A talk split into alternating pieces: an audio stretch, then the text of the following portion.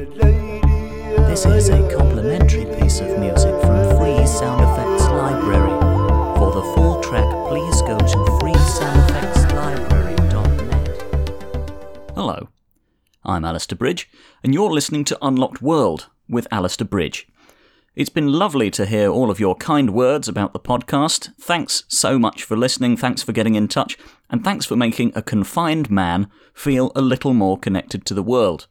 Now, uh, it must be said that uh, over the past few weeks, I have become more than a little obsessed with download figures and chart placements in this brave new world of podcasting. Last night, I received an email communication notifying me that this podcast was at number 82 in the world in some category or other, and uh, this may have precipitated a celebration of a magnitude perhaps unwise for the day before the next podcast was due to be recorded and delivered. I am sincerely very sorry for the delay. Now, on to today's episode. Uh, today's piece is from a trip that I took to Astana, now renamed Nur Sultan, the capital of Kazakhstan, to attend the opening of an architectural marvel. So let's take a trip to Astana.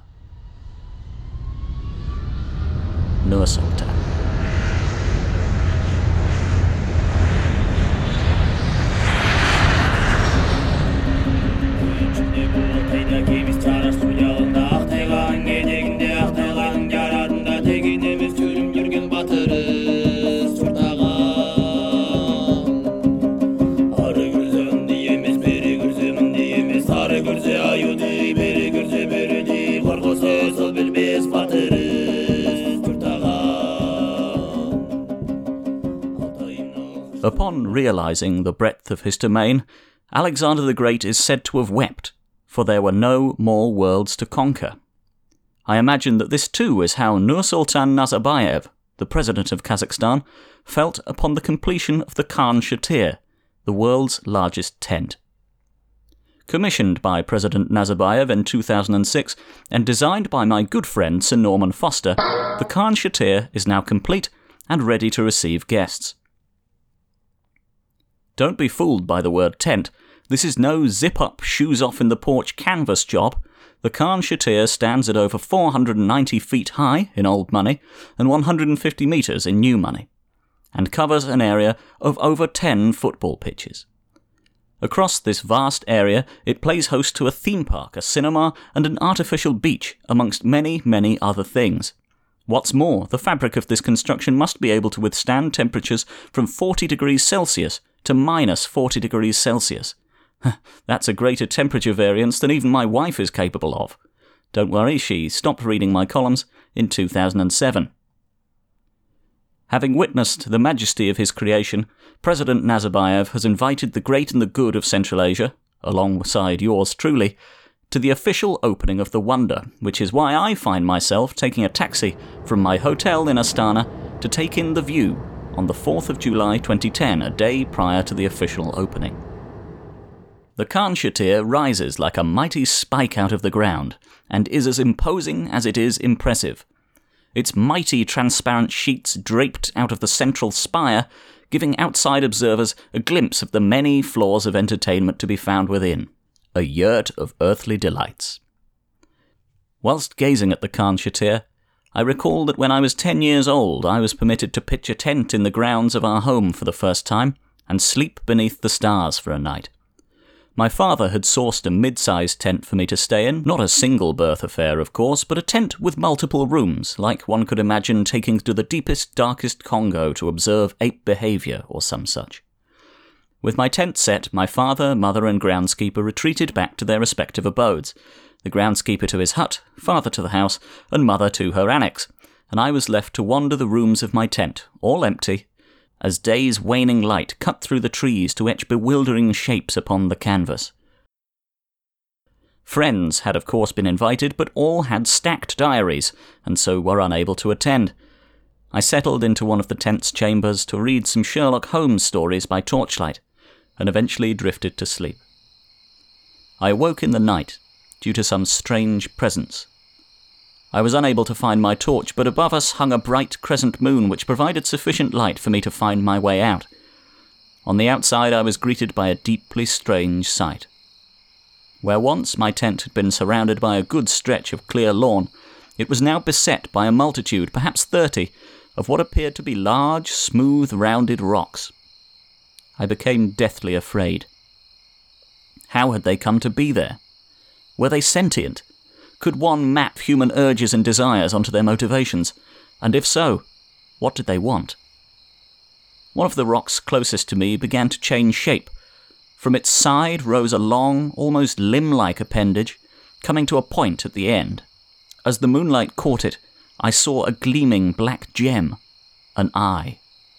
Transfixed and stupefied by terror, I could only breathe short, sharp, shallow breaths, as the other rocks were likewise transformed, and soon the thirty or so rocks were all beholding me with their gleaming, blinking eyes. As my eyes continued to adjust to the scene, I gradually became aware that these were not rocks, but geese. They began to rise from their curled sleeping positions onto their feet, and at long last I let loose a scream. Some minutes later, the groundskeeper comes to get me. In the morning, my father, having been apprised of the details of the event, decrees that I will sleep in the garden for the next week until I've stopped being such a big girl's blouse. A passer-by shakes me by the shoulder and, in broken English, informs me that I have been gently whimpering whilst beholding the Khan Shatyr. I do my best to explain to her that this is not a mental episode, but merely an experience of the sublime brought on by the mighty form of the tent. She is uninterested and hurries away. I taxi back to my hotel, the Ritz Carlton, and have a little straightener. As there is a full day before the opening ceremony, I am scheduled to meet with an old friend and business contact, Ruslan Shermatov, who is eager to show me what Kazakhstan's capital has to offer in terms of entertainment, whilst also giving me the opportunity to meet with some of his business partners. With the thought of inviting me having slipped the mind of my good friend Sir Norman Foster, it was Ruslan who fixed me up with my invitation to the opening of the Khan Shatyr, clearly also hoping to use the occasion as an excuse for a good catch up. Ruslan picks me up out of the front of the Ritz in his limousine and greets me warmly with an affected British accent. Alistair, how the devil are you, old bean?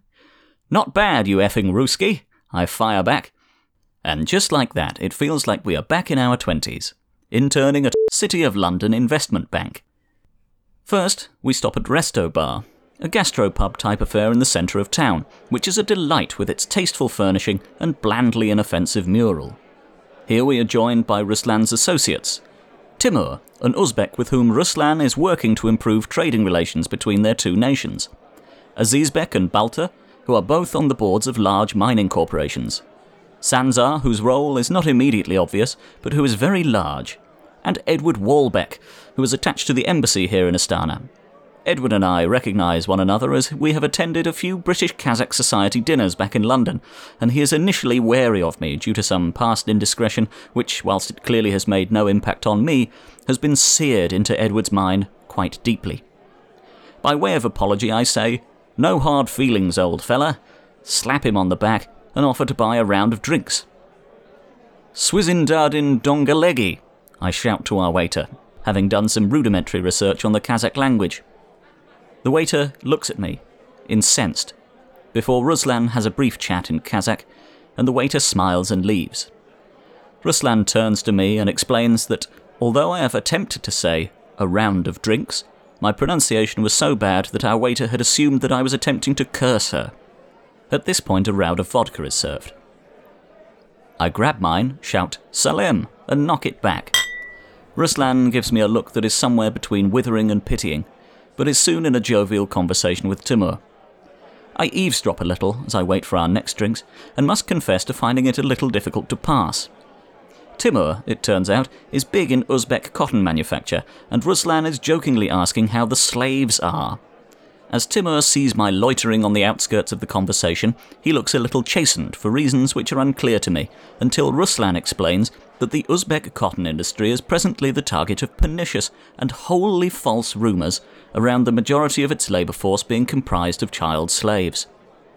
I make a mental note to call my accountant and divest my portfolio of any Central Asian cotton interests on my return home, before realizing that if one were to take such rash action every time one heard about cultures of negligence, racism, or child slavery in one's stock, there would be very, very little left to invest in. Flicking through my mental Rolodex, I mentioned to Timur that I happen to have a friend who runs a consultancy back in London who is perfect for this sort of thing, and that I can put them in touch. I am unsure whether the word greenwashing is necessarily appropriate when that which is to be washed is child slaves, but my meaning seems to be conveyed. Timur seems pleased, and more drinks arrive. By the end of our stay in this bar, I have agreed to invest in Balta and Azizbek's respective mines, after they have given me assurances that the safety of workers is never put before the bottom line, and promised to lobby for the twinning of Astana with Liverpool. We move on, again in Ruslan's limousine, to a bar of which Ruslan is an owner, which he has asked me not to name for fear of reprisals. Some hours pass, and much drink is drunk. By 1 a.m., we are back at Balta's mansion and playing poker. I must confess to being a little in my cups by this time, and my bets are becoming a touch extravagant. All in! However, my erratic play is working in my advantage, and I bully Balta out of a monstrous pot with nothing more than an off-suited 3 and 9. Balta is incensed by my gloating. Get this piece of shit out of my sight, he shouts, in a tone which I am forced to concede is genuine frightening fury. Soon we have all been chased out of the house and are roaming the streets of Astana in high spirits, having swiped a few bottles of booze from Balta's bar before leaving. At this point, Walbeck announces that he knows where these sort of nights go with me, and that he is having no part of it. He summons a diplomatic car and heads off into the night. We brand him a coward and drink deeply of our bottles. Our rather circuitous route back to my hotel, where I have promised to lay on some entertainment, provided that I am given the correct phone numbers, takes us across the path of some policemen on patrol. I am amused by the size of their hats relative to their heads. I ask Ruslan how to say pin headed pigs in big balloon hats in Kazakh. Ruslan, perhaps unwisely, informs me Whilst the alliteration is lost in Kazakh, I proceed to shout a butchered approximation of the phrase at the policeman. Understandably, they are angered. I would like to take this opportunity to apologise to any members of the force reading this. I have the utmost respect for the boys in blue who do a tough job in difficult circumstances. An argument erupts, and there is a good deal of shouting. Sanzar, who up until this point has drunk constantly but remained largely mute, steps forward and reveals himself to be from the Kazakh security services, draws a pistol, and fires a round into the air. He advises the policemen to ignore us if they value their jobs. The police are quick to comply, turning their backs and walking the way they came. But I am in a petulant mood and chase them for a few metres, demanding to be arrested before laughing and falling over. What are you going to do? Arrest me? With the big silly hat. My friends judge that it is time to get me home and dry me out ahead of the grand opening. The next day, it feels very hot, and I stand under the shower blasting cold water for 45 minutes. I realise that I have not brought anything that screams both formal occasion and suitable for heat. I make the very best of a bad situation and wear shorts, a linen shirt, cufflinks, and a British Kazakh society tie. I arrange a cab to take me from my hotel to the Khan Shatyr, but by this time I am running very late. Upon arriving, matters are not helped when it emerges that the security checkpoint through which I must pass is staffed by the two policemen whom I had goaded the night before. They quickly recognize me, and without Sanzar around, are emboldened. Making sure that I notice them fiddling near their firearms, they force me to find my Kazakh phrasebook in my bag and look up the Kazakh for sorry. Kishiriniz, I say. They pretend not to hear me. I repeat myself, but one of the policemen makes his radio make a loud alarm style noise. I say it again, however, this time my apology is obscured by an exaggerated coughing fit. Exasperated, I shout, Kishiriniz! at a moment where all the hubbub around us has died down to nothing. My apology echoes around the large plaza in which the Khan Shatyr is situated. Kashirinyes! Kashirinyes! Kashirinyes! It feels like everyone in Kazakhstan is looking at me. I blush. The policemen laugh. One of them snatches my phrasebook off me, flips through it, finds what he is looking for, and calls me a prick, before thrusting it back into my chest. By the time I am inside the tent, I have missed the headline performance from Andrea Bocelli. I seek out Ruslan, whilst keeping an eye out for President Nazarbayev, who I'm keen to see in the flesh.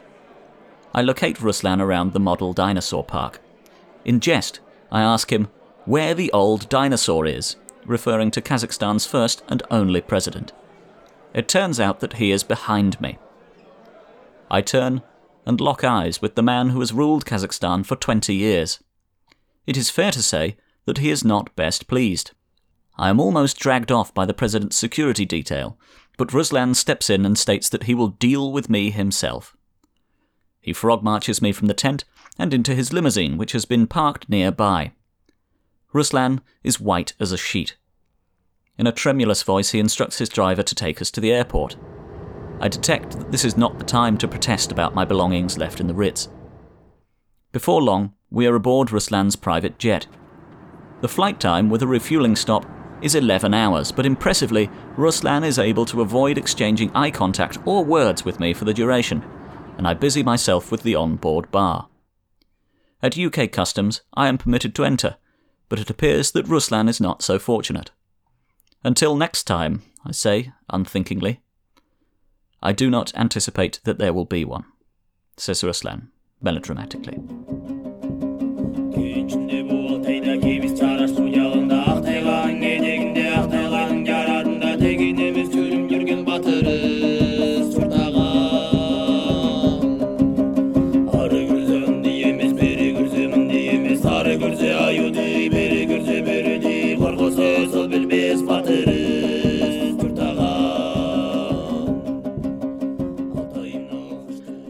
Since publication of that piece, Ruslan has unfortunately been imprisoned on unspecified charges, and I have been ejected from the British Kazakh Society.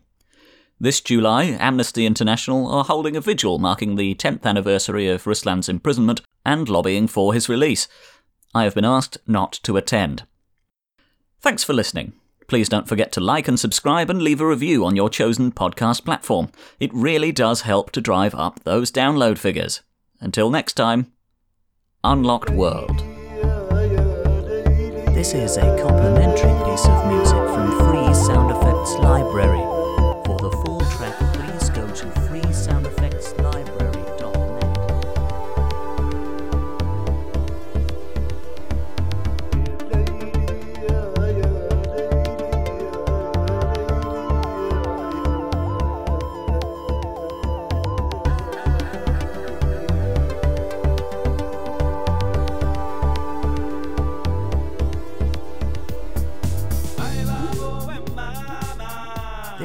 Complimentary piece of music from Free Sound Effects Library.